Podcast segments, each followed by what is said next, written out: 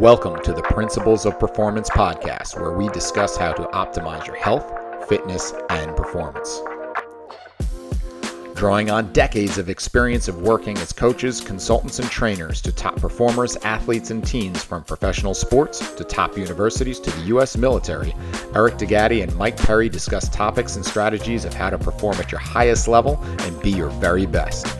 Join us and our friends and colleagues who are leaders in the fitness and performance industry as we investigate and challenge the most popular training, nutrition, lifestyle, and recovery protocols.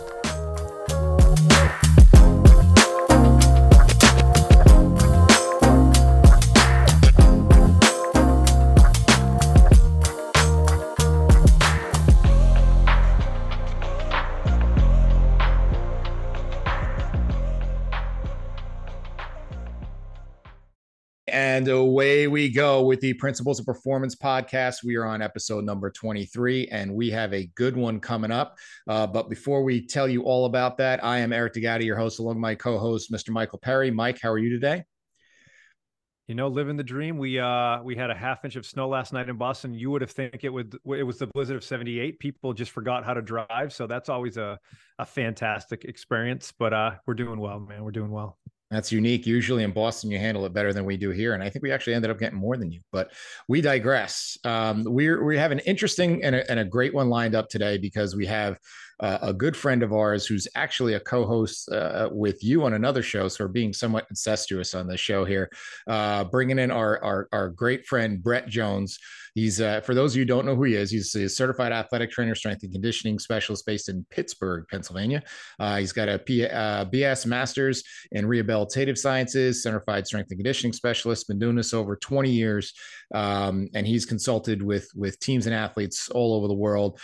he's originally an athletic trainer who transitioned into the fitness industry. And he's most of you know him for teaching kettlebell techniques, which he's been teaching since 2003. And he's the uh, director of education for StrongFirst. He's also a teacher with us at Functional Movement Systems. That's how Brett and I first met. He's been there since 06. He's got me beat by a couple years.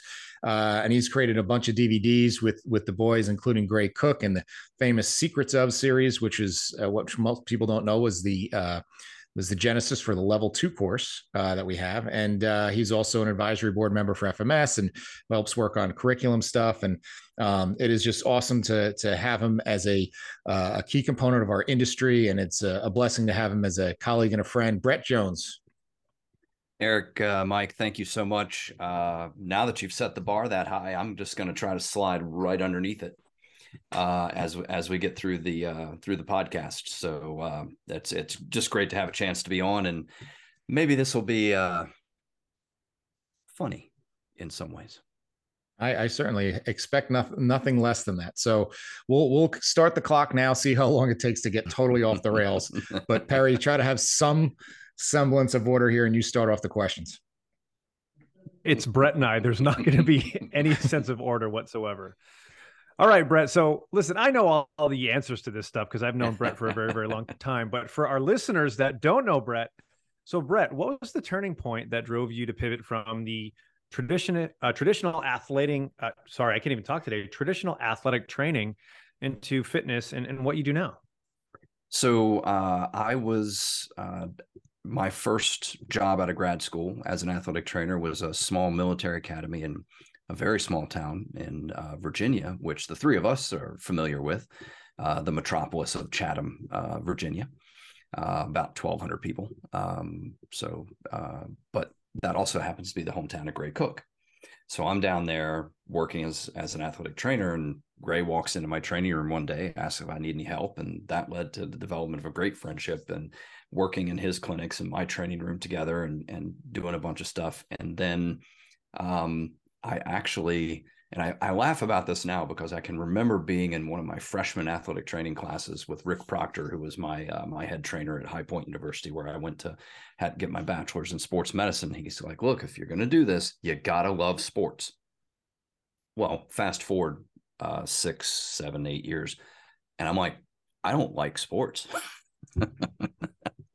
um, or it was the hundreds uh, thousands of hours that I had watched thus far that made me go, yeah, I just can't watch another practice. Uh, and so I was looking for other opportunities and and to to change things up, get back up. My ex uh, lived in in that area, the New Bethlehem Clarion area. So I my transition was basically a job change where I went uh, back to where I had gotten my master's in the Clarion, PA area, and I ran a hospital fitness center for uh, for five years. And in doing that, that's when I got certified with Pavel in 2002, um, and then you know started uh, later in, in right around 2002, I also changed uh, jobs and worked um, from the hospital fitness center to a, a um, private club in Pittsburgh called the Duquesne Club Health and Fitness Center, and um, worked there for a couple of years. Then went out to uh, San Diego. Um, so, short story long, um, it was a job change that uh, took me from athletic training to personal training and when I transitioned into that hospital fitness center, I was like, man, how do you do this job without being a certified athletic trainer? Because we were transitioning people from, uh, we were based in a PT clinic. So we were transitioning people from, uh, we were doing post rehab before post rehab was a thing. So we were transitioning people from the rehab program, physical therapy, into uh, this wellness program. And I was working with orthopedic issues, joint replacements, uh, neurological issues like Parkinson's, stroke, uh, wheelchair bound, amputees, um, I, I, everything was coming through the door. And I'm like, man, how do you do this without having, you know, a, a much higher level of, of, education than I like to work out? Um, so that that was that was yeah, short story long. That's how I made the transition into uh, fitness.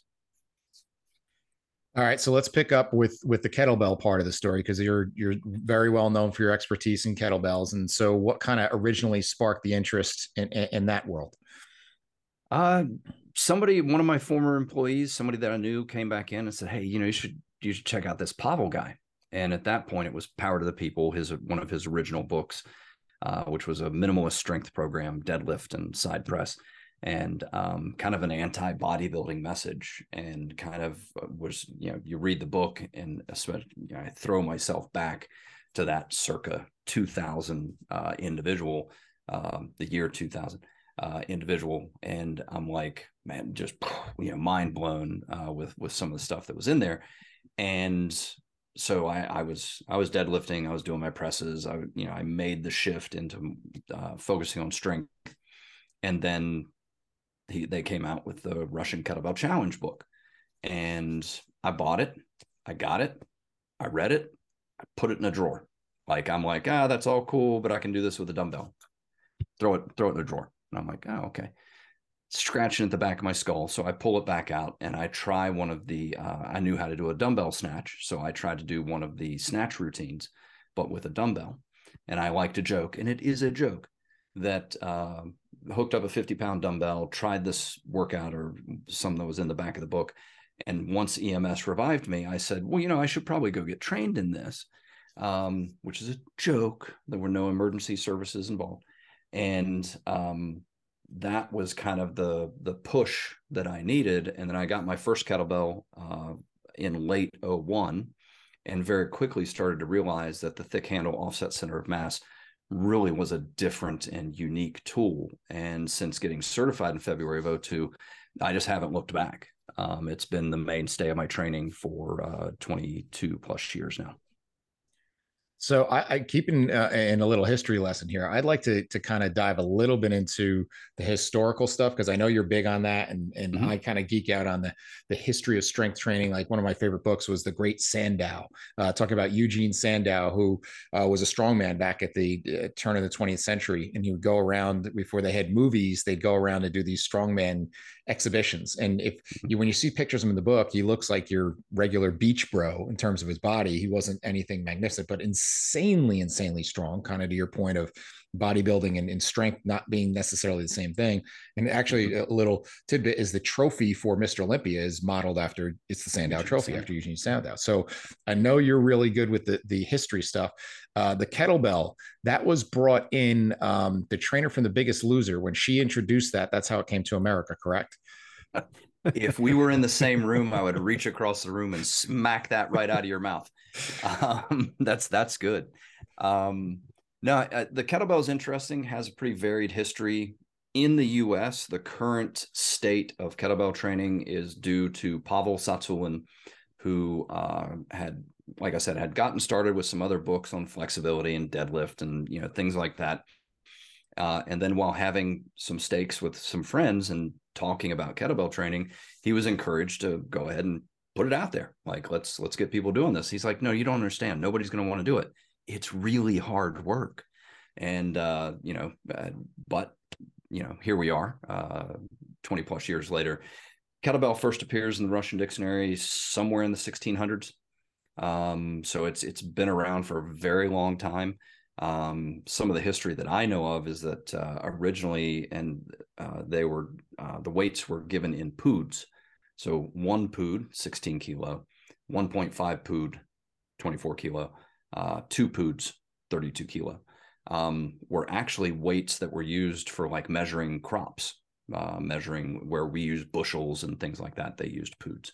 And so you don't put a group of uh, individuals together with a bunch of weights laying around for very long before some sort of uh, some sort of competition or look what I can do, uh, hold my beer, watch this uh, sort of thing gets started. And so you can pull it back even further. There's evidence that uh, kettlebell like implements have been used for a very long time, uh, but then more uh, codified into a form of training in Russia in the 1600s.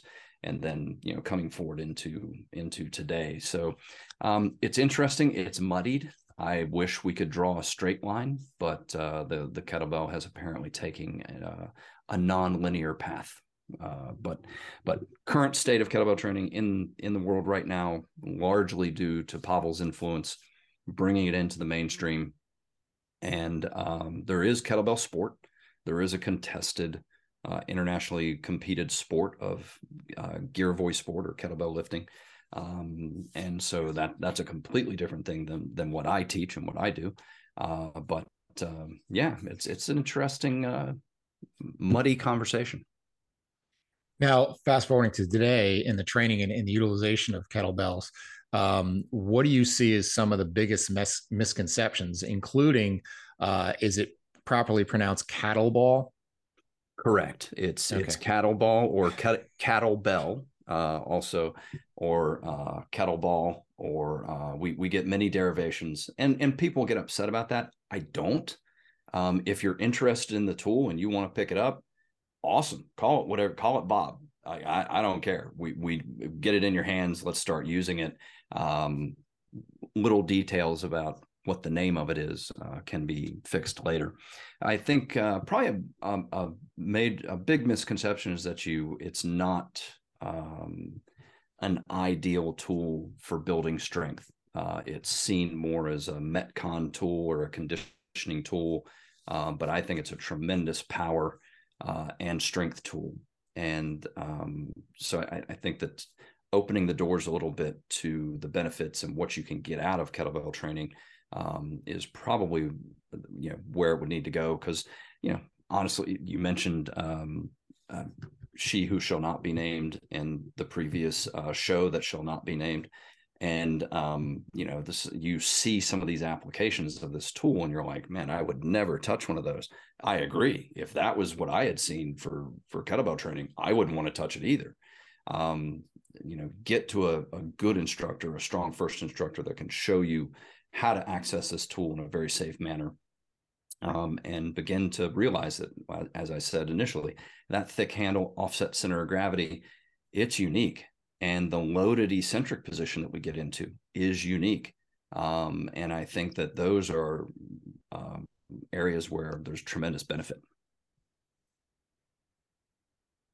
All right, so we're going to switch gears a little bit. So we often talk about the difference between being good at an exercise and being strong. So Brett, how would you define strength in general and describe what you see are, are good quality expressions or gauges of true physical strength? Um, well, I, I think it's an interesting conversation because the um, if we were talking about um, basketball, you know, he's he's not a good free throw shooter. He just has good technique. Uh, that that doesn't make sense, right? He's not a good golfer. He just has good technique. Well, he's not that strong. He just has good technique. No, strength is good technique. Uh, like it, it, those two things are married in, in, in a way that we don't separate for other activities, but yet, um, and and it could be, um, you know, self esteem or uh, uh, some personally driven issues where we're trying to give ourselves an excuse for not being as strong as we could be, and saying that oh he's not that strong, he just has good technique. That doesn't apply to any other sporting analogy that you put it to. And so realizing that uh, technique is a display of strength and strength can be a display of technique those two things should be married not not separated. Um, if you go a little more textbook uh, strength is your ability to generate force under given conditions. Uh, whether that's an internal load where we're doing something like a one arm push up or whether that's manipulating an external load it is your ability to generate force under given conditions. Um, strength is a many splendored thing. Uh, the the ballet dancer that's on stage doing things that I would break if if I if I tried to do the the NFL football player, the strongman competitor, the you know, the youth athlete. Uh, all of these are um, displays of strength in in, a, in many different ways. So defining strength in in, in a broader sense, um, I think is is a, is a more useful uh, conversation. So let's let's throw a word out there that's been bastardized to the hill, uh, and it's it's part of one of a company that we all work for is functional, right? And talk about functional strength is you know strength coaches will say, well, you're you know uh, you're just good at bench squat clean or bench squat and deadlift, and there is a component of we had Jon Torine on um, last week, and we were talking about you know the, he took all the record boards because the guys who were the best at those lifts weren't the best on the field. So in terms of strength that actually carries over, like the way I describe it in our course, is I say if you work out all the time but you still can't help me move a couch, your program sucks. So what what does functional strength mean to to you? Well, you you kind of tiptoed on it there. Um, it is your ability to be useful in a variety of ways. Um, I think that, and and we're talking about transfer here, right? So um, we can, um, and yeah, it, my brain's going about five different directions right now in background processing. Oh, let's go to all of them. Yeah, um, that's that. I don't know that you want to do that. Um, but I, I think that we're talking about transfer. We're talking about the ability of you being stronger to make you better at, at a variety of things. And um, just a quick example when I went to my original uh, certification in February of 02 um, and learned how to kind of unlock my hips and produce power the way we do in the swing, um, I went from barely touching the bottom of the net to being able to to grab the rim uh, so my vertical leap saw a many inch increase in moments because I learned how to unlock my hips and I learned how to use my hips in, in a more useful fashion. My max squat at that point was about 365. Um, fast forward a few years when I'm powerlifting and uh, I have a max squat in competition belt only of 518. Um, and I'm back to just getting the bottom of the net you know, I I did not have the hops that I had uh, at at that particular event. So, is there a point of getting too focused on strength? Yes, that is at a very elite level for most people. For in general, if you're stronger, you're gooder, um, and that is um, until proven otherwise. I would argue that getting stronger can can make a good difference. But when you get super focused on some um, very locked into certain pattern lifts, um, bench squat, dead being good good examples. Um, you know, the having something that transfers that strength into a more usable uh, fashion is always needed. Um, and sometimes it's you gotta you gotta pull the person back and say, look, um, and and this is the the brilliance of having a baseline or having something like the FMS, the FCS, and and having your minimums in place. Like, dude, you are way over the minimum for this position for this sport. Let's focus on something else. Um, so yeah, I, I think that uh, we we just got to have some metrics that tell us we've gone too far in one direction. We need to change change course. I think an important take home with that is it's not an either or you know, jump and dive into the cesspool of of Twitter and and you know, like I say, you know, if you want to waste an hour, take 10 minutes on Twitter. Um, and you'll hear the arguments of it's, you know, it's all strength and it's barbells and nothing else, or it's, you know, don't touch barbells and it's all functional and and that kind of thing. And it's like, why do you have to choose? I don't understand why it has to be this these polar sides of it where really you can kind of contrast both and they all fit in. And I think that's circling back to the misconceptions of kettlebells is we do something in the course where we talk about kind of, you know, what's your thing and getting out of your silos. And we we will sometimes pull somebody from the course up from a kettle who's a kettlebell person, quote unquote, and say, okay, everybody before he tells you or she tells you what they actually do, someone who's not familiar with kettlebells, tell us what you think they do right? And mm-hmm. what that stereotype of what that is of oh well it's just you know um, a bunch of you know kind of hipsters with beards and man buns and patagonians and all they do is uh, you know swing kettlebells and get ups and they don't do any other exercises. Um, it couldn't be further from the truth. Like even within your curriculum you have body weight training you have barbell training. Kind of talk about the diversity and where it's just a part of a and there's really more concepts that really that, that, has been my big takeaways from stuff i've learned from pavel and principles than it is just the device. Absolutely. The the high tension techniques the the way we teach people to be stronger transfers to any tool. Uh, I, I don't care what you're lifting uh, sandbag kettlebell barbell body weight I, I don't care. Uh, the principles the techniques transfer and and that's really key um, now, if you want to specialize, you want you want to compete in powerlifting. Okay, now we're going to specialize. There's some things we're going to learn. There's some things we're going to do that aren't going to transfer. Um, knowing how to set your arch and and max out your uh, your bench is not necessarily the the best activity for transference to, to athletic skills. It's specific to maxing out the bench for for a powerlifting purpose. So um, for for me, like I I don't I kind of don't worry about transfer because I know that the the things I've learned how to use my body better by applying some of these tension techniques, relaxation techniques, I know it makes me more effective at anything that I want to do. Um, so it is opening up those doors and saying, you know, this is this is a principle that you can take to any place you want to go. Um, and that was, you know, when Pavel wrote the book, The Naked Warrior, uh, years ago. The concept was you should be able to drop me uh, any place on the globe uh, with no equipment, and I should be able to keep myself fit, keep myself together. Um, the the actual quote was from a, a, spec ops person about you know drop me naked in the jungle, and I should still be able to make my way out uh, and and be successful. I'd be happier with my K bar and my Glock and and my flak jacket, but I can still make it if you drop me in, you know, naked and and uh, with with no equipment. Um, so it is learning how to use yourself better. Um, if we can talk about it in that fashion. Got it. Do you want to insert your naked joke here, Perry? I can see you snickering like a fifth grader over there. No, uh, honestly, it's it's more like a actually like a second or third grader. No, I'm I'm just I'm just going with it. I'm just uh yeah, I'm just rolling with it right now. I'm just waiting. I'm I'm patiently waiting for my turn he's that sniper's laying in the weeds so just be ready jones. Um, so let's take a step back and and look at the most fundamental aspect of training. Like when i tell when i uh, introduce myself to people on day one I say, all right, let's take a step back and talk about how this whole thing works.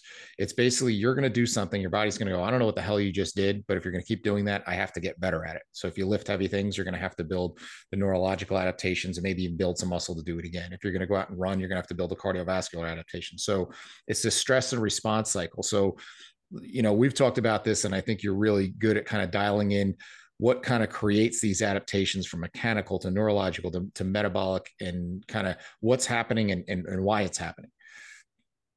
Yeah i think that uh, and this was actually a recent conversation i had with a group of um, graduating or senior uh, people at a senior level in um, um, exercise science program at a particular university which shall remain unnamed.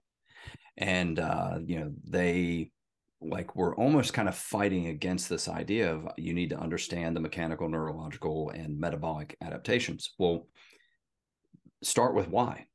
Why why am I doing this? and, and I, have said this for years at, at FMS workshops, StrongFirst workshops.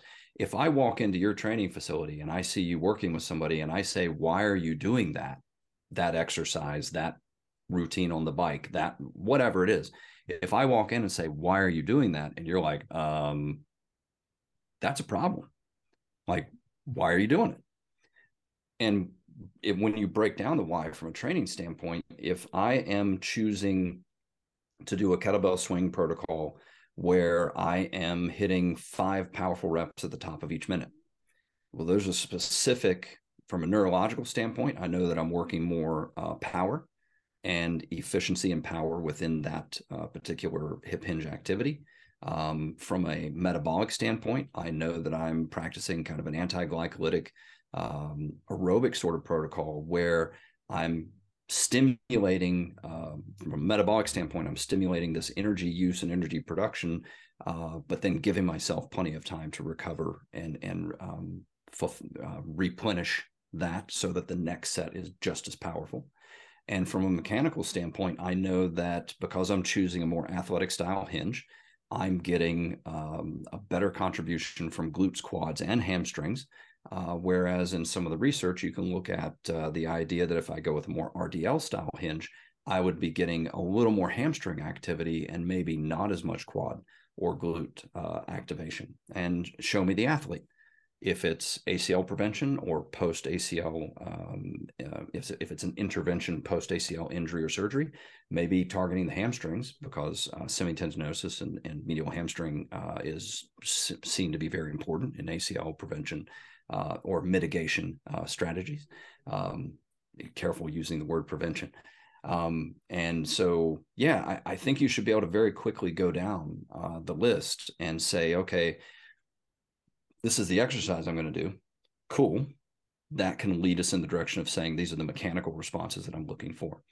This is going to be my work to rest ratio. That's going to lead us more in the direction of the uh, metabolic um, uh, so, sort of adaptations. And then from a neurological standpoint, I should know whether I'm working more uh, strength, power, um, or that blend of strength and power, which we sometimes call strength endurance.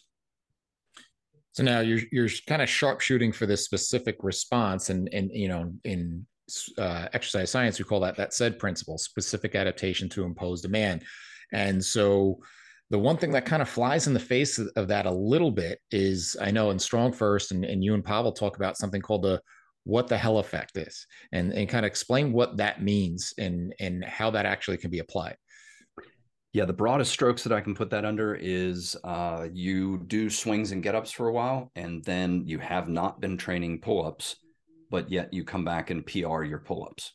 You've added two, three, four, five reps to your pull ups, and you haven't been training them. That's the what the heck effect.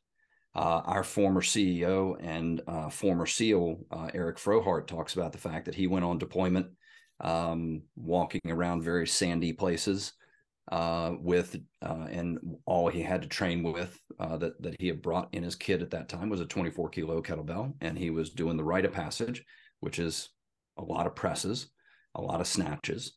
Um, and that that was his training because he, he the focus was stay fit to do the nighttime walks and uh, activities that they were involved in uh, at that time and be fresh enough to go do that um, and and and be an effective operator. Yet he comes home, he PRs his pull-ups, he PRs like bench, which he hasn't been training at all, and it's like what the heck. And yeah, what the heck? Um, I, I wish I had a more scientific explanation. Now, what I feel is that the again coming back to these principles and these techniques that transfer to any tool that if you're better at using yourself uh, applying these strategies and high tension techniques with yourself and towards other objects you're better at doing it with anything that's in your hands um, and i think that the unique loaded eccentric that we get into uh, has a carryover that is just far beyond um, what we would traditionally consider. Uh, we we usually think very specific in our in our adaptations, and it's interesting just to break it down a, a little bit. When we look at GPP in the states, GPP's like been boiled down to be metcons and conditioning. Well, you look at the traditional Russian systems, uh, is everything. It's flexibility, mobility, strength, power, uh, everything is GPP.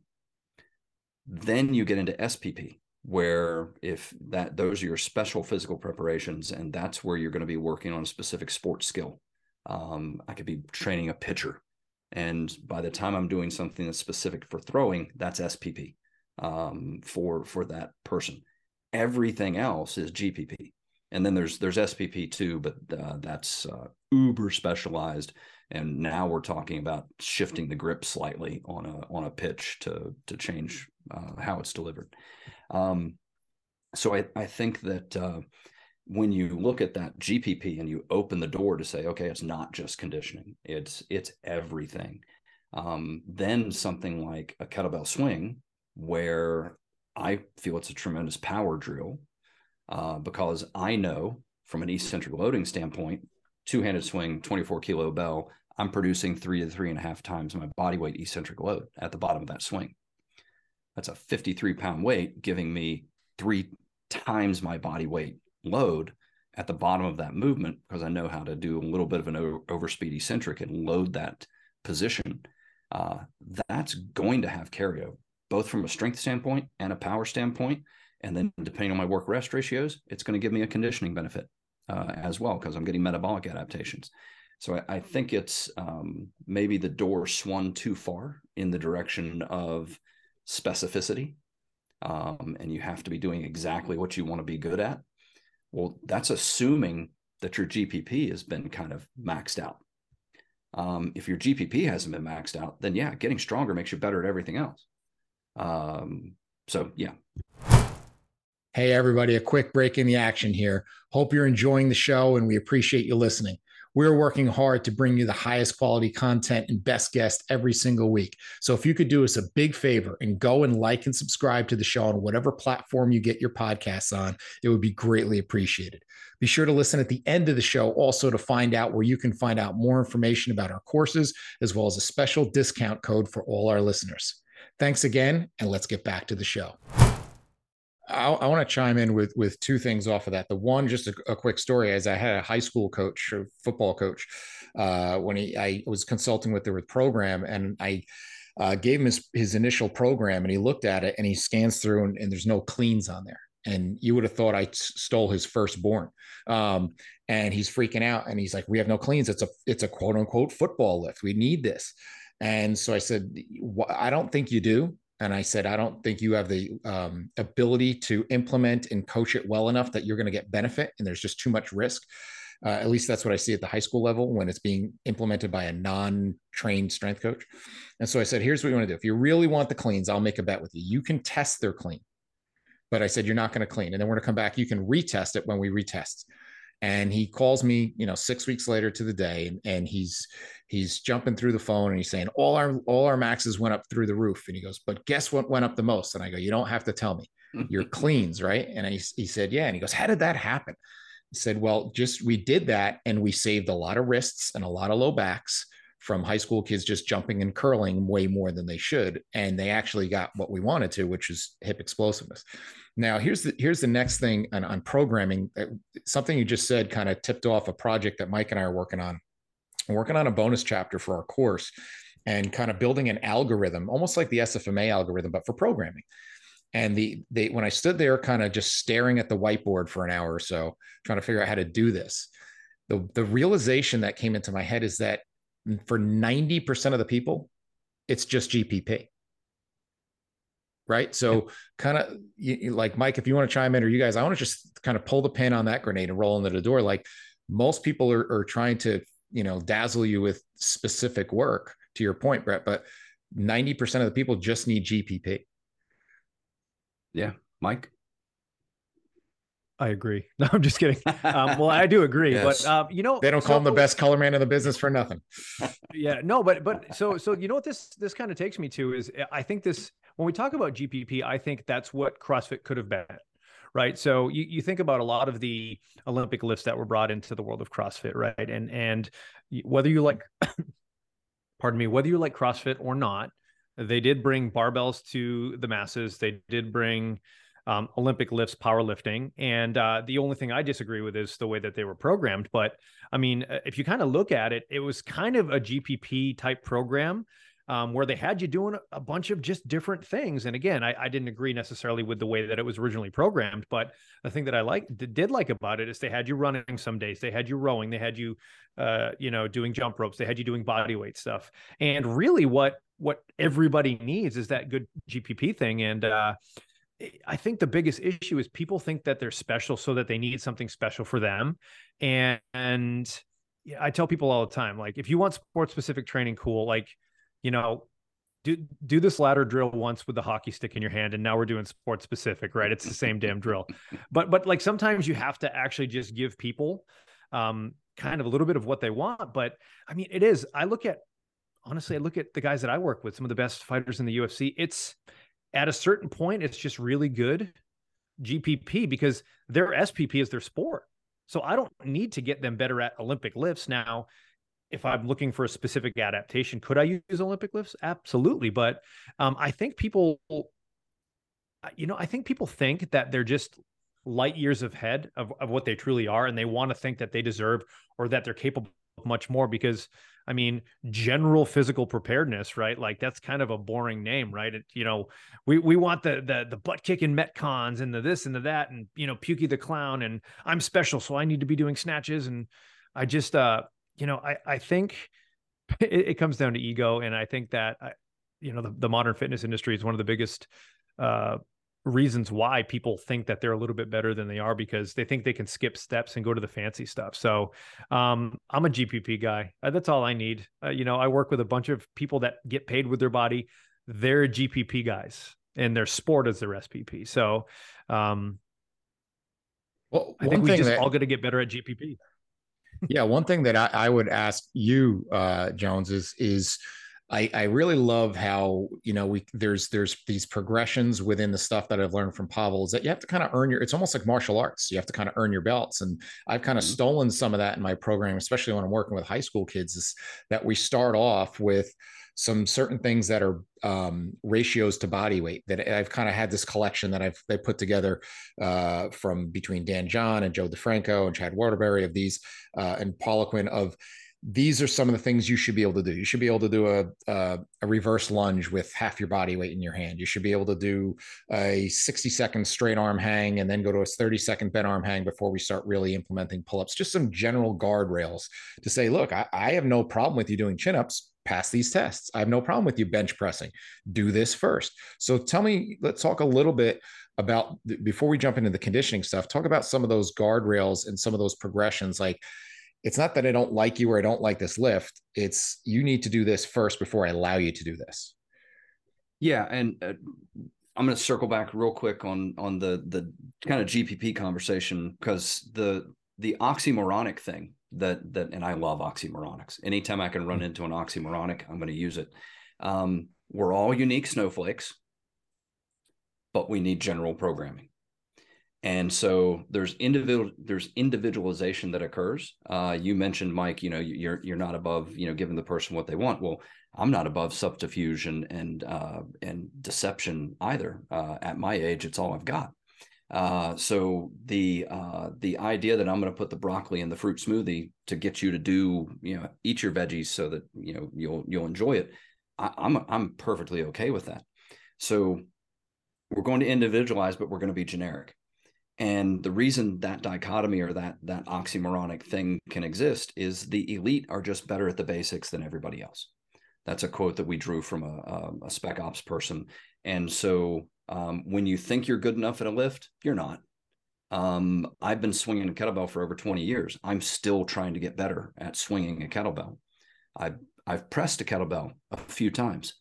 I'm still trying to get better at pressing a kettlebell. So the the that that kind of dichotomy between individualization and generalization um, there are ways that that plays very well uh, when you're going with a gpp or a, a general approach um, the um, the the standards that you're talking about um, if you want to do x i need y um, if I want you to swing a particular bell, I think you should be able to deadlift two times that. Because, like we talked about, you're going to get in some significant eccentric load. Um, and that as a starting point, once you've started, the rules change, right? We're, we're talking about just kind of entrance standards, not a more experienced uh, individual. Um, if you want to press something, I think you should be able to do a get up with it. Like I, I have some pretty simple uh, metrics uh, that that tell me um, if if you can't uh, um, yeah if you if you can't do a get up with this weight, why are you trying to press it? Because you should be able to support way more than you're moving. Um, uh, bottoms up press versus military press, you should be within 50 to 60% of your max military press with a bottoms up press. And when you fall below that metric, you're probably uh, your strength ability is outgunning your stability ability. And that's going to lead to some problems as you try to max that lift out. So for for me, it's it's obviously very kettlebell based since I haven't mentioned anything else. Um, but um, and and it's interesting because you know some coaches will say, well, you need to be able to do X number of push-ups before you can do this. Well, I can get you dumbbell benching very light and and and and build a lot of strength uh, before you can ever really do good push-ups because the push-up can be, as we know, complicated for many factors. Um, but I can get you dumbbell bench pressing uh, at a lightweight and and build that pattern in a different way. Um, so you know, show me the person, show me what their goals are then, then I'll give you some some benchmarks and baselines. But having some benchmarks and baselines and being able to say, um, you know, pass this test, and then we proceed into that. Like I, I like your, you know, your dead hang and flexed arm hang before we really start getting into pull-ups, and that's what you see from people that skip steps. And this is this is where Gray says, I might skip steps, but I don't miss steps. And that's a very important distinction. Um, I, I may run into an individual where I can skip some of my baselines because they've already achieved X, or I, I see that they're more advanced than than their training age would uh, would would indicate. Uh, but don't skip steps. Um, that's that's an important distinction. You know, is one thing that I, I always think about when it comes to sort of this rite of passage, and and yes, I use that that phrase on purpose because that was one of Pavel's original programs. But you know, I think what happens with a lot of people when it comes to strength training is you know a lot of people they get fired or they get fired up right they take their their their dry scoop of pre-workout and they got all the stimulants in their body and they got their ammonia capsules and they crank out like a huge deadlift but that's not a repeatable deadlift for them, right? That is just something that they got themselves completely fired up via a bunch of chemicals. Mm-hmm. And they think because they hit that deadlift on that specific day, that that's their new sort of, you know, that that's the way they should base everything off of. And I think that's what people do. They don't take the necessary steps. Like right now, I could put on a decent amount of weight and crank out a deadlift it wouldn't look good and i probably would be regretting it tomorrow but yeah i always think about what could you what could you perform on like an average day? And, and i think that's where people need to start thinking about what you know what they should be doing when it comes to their strength and conditioning because everybody feels good on a good day right? Everybody's like, I'm, you know, I'm killing it. The weights are moving. And yes, that might be a day based off of everything else that you may want to push it a little bit more. But um, I still think we need those necessary steps. And I, and, and Brett, we've talked about sort of the lost art of progression and just taking your time to build up, right? and um and, and i have to remind my my fighters about this too and we design their conditioning programs and we do their conditioning assessment I'm like, remember, everything that we're going to do for the next six weeks is based off this assessment. So if you absolutely murder yourself to the point where you're throwing up and you can't do anything for the next two hours, it's going to be a long six months. And if I asked you to do this tomorrow, could you do it again? So there are, um, you know, a few things that we need to to consider when it comes to um, the overall idea of, uh, you know, a rite of passage and taking necessary steps. But um, we're, we're talking about conditioning a little bit here, and uh, you know, Brett, I, I know you're obviously for just a second because I, I, think there's some there's a couple of important things there. Um, the journey's greater than the destination. When you're talking about strength training, it is what you what you develop, what you learn uh, in the process, not that end lift. I, I can put you on an eight week program, and I don't care if you test out at the end um, yeah, it can be a good proof of concept. Yes, it can it can prove that we've we've gotten stronger, but what you should have learned, developed, and gained in that journey is more important than that new PR. Um, when you look at Westside Barbell, and uh, obviously a very successful system, um, they had a max effort day. Well, what few people talk about as far as the max effort day is that max effort was to be done with zero psyching, zero uh, getting fired up for the lift. You were supposed to walk up to the bar, hit the lift, and walk away, not bang your head on it and sniff your smelling salts and you know do, do the things that, that you were talking about. Um, it's it's a very workman or um, manual labor sort of mindset. And if if you've done manual labor and you know you have a 10 hour day of slinging gravel in front of you, you approach it differently than if you're saying somebody says, "Well, how much gravel can you sling in 2 minutes?" Well, to your point of the the the conditioning test where the person's puking and unable to do anything for 2 hours. Yeah, you hit that metric, but God, if we train you like that, you're going to just die. Um, so I, I think if people would embrace the journey as being more important than the destination, uh, I think strength training would look a lot different and more people would be happy with it. Um, so then, yes, conditioning. Well, to, to your point, Brett, I remember, I think it was in Verkhoshansky's book, uh, talking about Eastern Bloc training when, when the old Soviet lifters, they would keep heart rate monitors on them. And if they got too amped up to do a lift, in in in their practice and their their their workouts, they'd pull them off the lift because they knew even if they hit that mark, it was going to set them back in all their training for the rest of that week. And they had things period periodized out for four years to peak on one day. I don't really care if you peak today. Yep. Uh, there was an interesting study that came out recently. I don't I don't know if I sent I sent it to you, but it, it was um, three sets of eight with um, like a five minute rest in between um, sets, um, six sets of four. So volume equated, intensity equated, both at 75, 70 or 75%. The only thing that changed was the density, was the work rest ratios. Uh, three sets of eight with like a five minute rest, six sets of four with a two minute rest.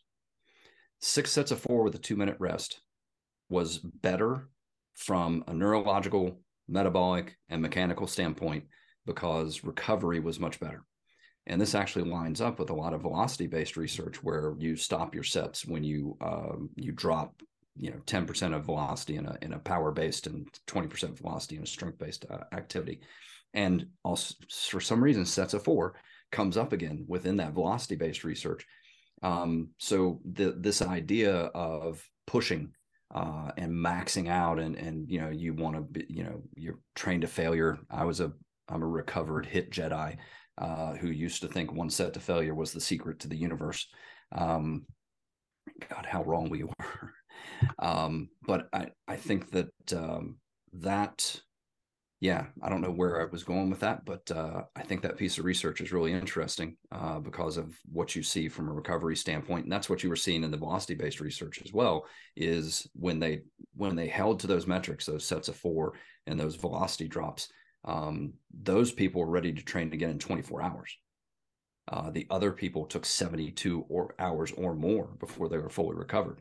To your point of the Verkhoshansky thing with the with the heart rate, where if you're too amped up, and you get that adrenaline dump and you're operating at that next level that's not a that's a you just pr uh, it's not a training effect it's a it, it it has more than that that's awesome stuff the only problem with that is what strength coach uses force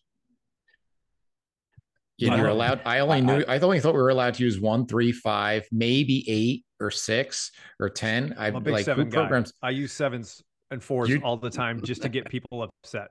Fours yeah, and sevens yeah. for and elevens. People love how many how many times did you get? Do do they come with their chart saying, "Is this a mistake?" I, nope. Four. You're gonna love it. You're um, gonna love it. Yeah, exactly.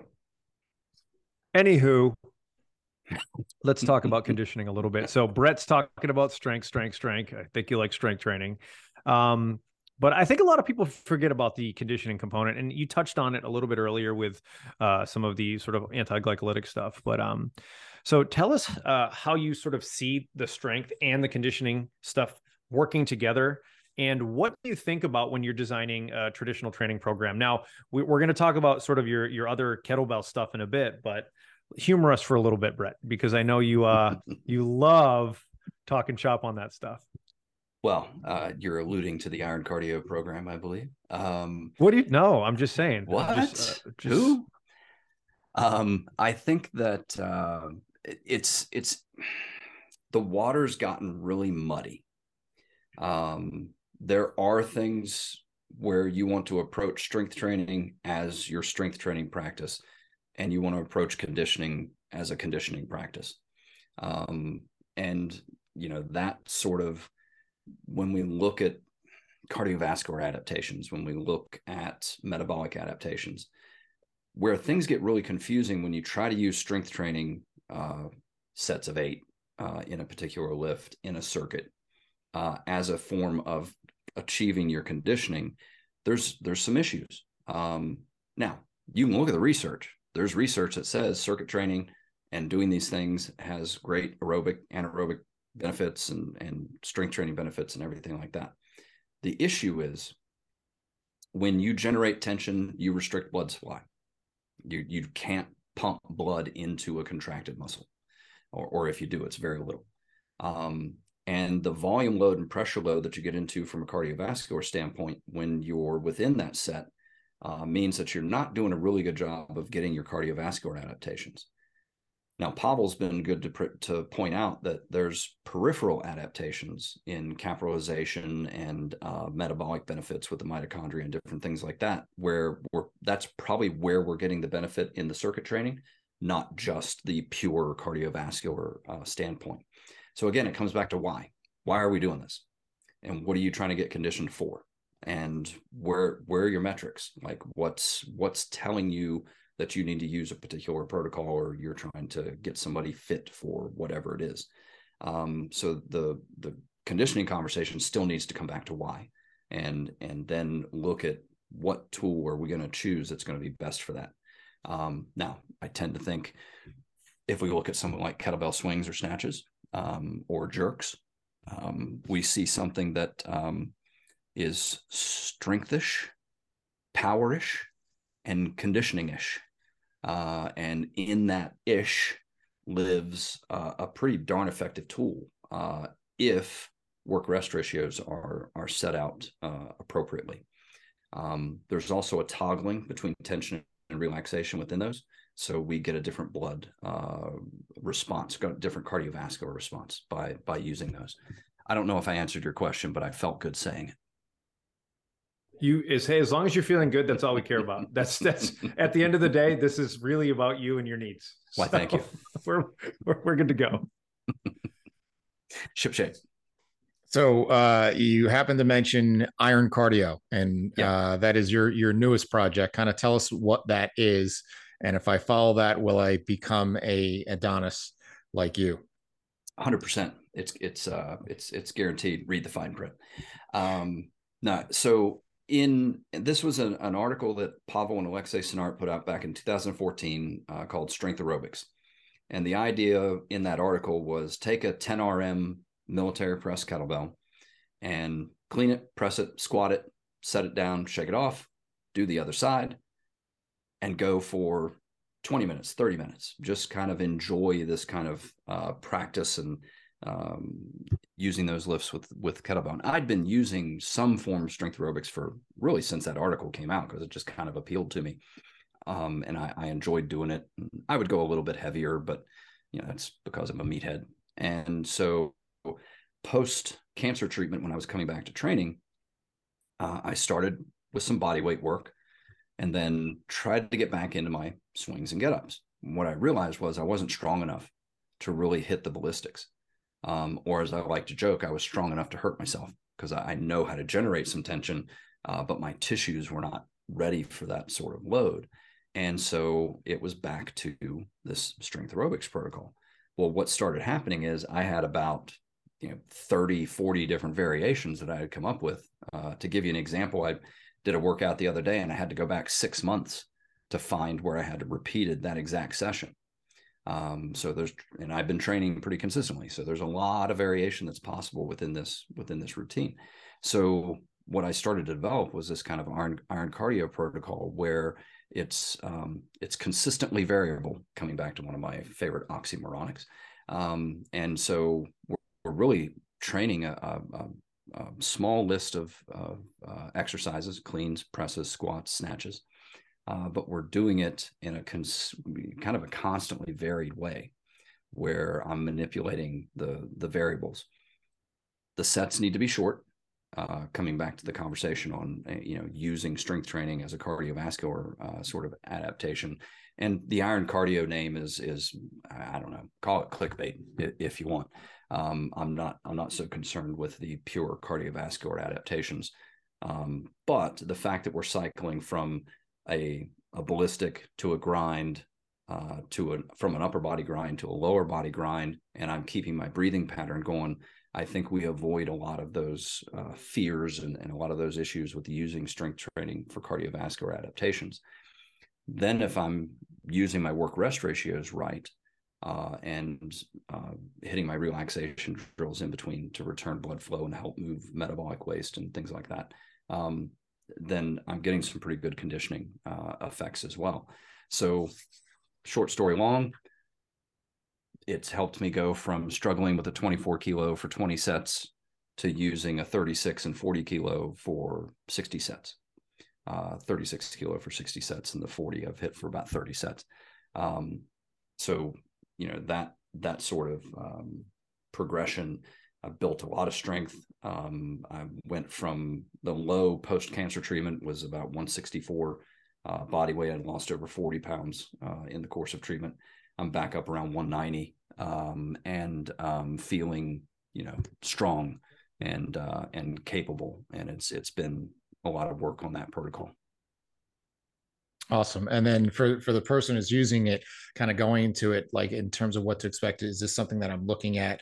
using a heart rate monitor for? Is this something that I can customize, you know, based on my goal or based on my time and availability? To kind of tell us a little bit about what what someone needs to do to prep to to best get the the the best effects out of this? So I'm I'm a minimalist. Uh, I collect almost zero data, and if it wasn't for the little notebook that I use to make my little tick marks, I, I wouldn't have any records um, as as far as what I'm doing with my training. Um, I do have people that have used a heart rate monitor as as a means of of saying I'm ready for my next set. Um, I I get along without it uh, using the talk test and using my uh, feeling on RPE and my ability to hit the next press because I do go heavier uh, in in my um, iron cardio work than the original recommendation was a 10 RM bell. I'm probably centered around a five or six RM bell, and sometimes even a three RM or heavier bell. Um, I have no clue how many times I could press a 40, or I don't even know if I can press the 44. Probably could, but I can do the 40 kilo within a weight ladder. I can get 20 to 25 sets in with with a 40 kilo. Um, so my ability to hit the next press and know from an RPE standpoint that that press is in the bag, never going to failure. Um, that that's an important metric for me. Just uh, looking at between set recovery. Time wise, what what do you got time for? You got 20 minutes? Cool, it works. You got time to go for an hour? it it works. Like what what do you ask not what iron cardio can do for you? Um, so, um, but that it, it is an extremely adaptable uh, routine to uh, whatever you have going on. I'm I'm a very intuitive trainer. Um, train I, I should say I'm a very intuitive trainee. Uh, being how I program myself is I look at my notebook and go, what do I want to do today? and I make up a variation. Um, something will click in my head where I'm like, "Oh yeah, that sounds good for today." Um, and there's times where I'm like, "Yeah, that wasn't a good idea," and there's times where I'm like, "God, that was perfect! Like that, what a great session." Um, so yeah, it's it's extremely adaptable. To your point, Perry, in the course, you talk about the baker and the cook, and he, Brett is definitely the, the the chef and the cook, not the baker in that situation. Perry, any closing thoughts before we wrap this thing up? No, Brett, it's always good to chat with you, buddy. Thank you for sharing. We appreciate you. And uh, I was going to say something snarky and, and relatively funny, but we'll save that for a later date. Oh, you disappoint me. no, I, it's fantastic. True story. Uh, it's great to have a chance to be on with you guys. Uh, love what you're doing with the principles program design and um, look forward to everything that you guys are putting out and uh, honored to uh, have a chance to be on the show. Thank you. No, absolutely uh, appreciate the opportunity. And I, I would be um, remiss if I didn't also talk about, you know, we have a, a uh, a podcast here talking about strength, and I brought this up before, and but because uh, we had uh, Gwen Lawrence on, who's the yoga instructor, works with a bunch of teams. She was with me with the Giants, and uh, she's also a cancer survivor. So we have two guys here who've part of a club that I hope to never be part of, but I am in completely in awe of. And we talk about real strength is not lifting a kettlebell or barbell. It's what these two guys have done and, and shown and, and kind of leading people through their journey and being an inspiration. So both of you guys are absolute rock stars and heroes to me uh, on that end. So um, I am honored to, to call you colleagues and friends. And it is always a good time when we get together. Hopefully we can do it in person sometime soon. Um, but we want to thank everybody for listening. Thank you, Mr. Jones. And if you just can't get enough of, of these two sexy bald men, they also have a podcast. Do you want to give a quick plug? Plug here, Terry. Uh, there, Perry. Terry, whatever your name is. uh, Terry. My name is my name is Terry, and I have a podcast. It's, it's called Terry Terry and Brett's podcast. It's it's an amazing podcast. We we talk with a lot of people that rhyme with Terry. It's fantastic. Um, actually, it's called the Minimum Effective Dose Podcast, and you can listen to Brett and I ramble about sometimes training, but a lot of the times it does it does end up with movie quotes and and uh, you know, a bunch of sarcasm, but no, uh, minimum effective dose. You can find that just about everywhere. Fantastic. Definitely. And and with that, we will we will uh, wrap things up here for episode number twenty three of the Principles of Performance podcast. Awesome. Thank you for listening to the Principles of Performance podcast. If you've enjoyed our content, please like and share on your social media outlets, as well as subscribe and give us a review on YouTube Apple Podcasts, or whatever your preferred platform is to listen to. For more information on the principles of program design courses and workshops, visit us at www.principlesofprogramdesign.com and follow us on all of the social media channels where we post new content every day. To save 10% on any PPD courses, enter the discount code PRINCIPLESPODCAST10 at checkout. If you have any questions we can answer or suggestions for the show, you can email us at info at principlesofprogramdesign.com or message us on social media. Thank you again for your support.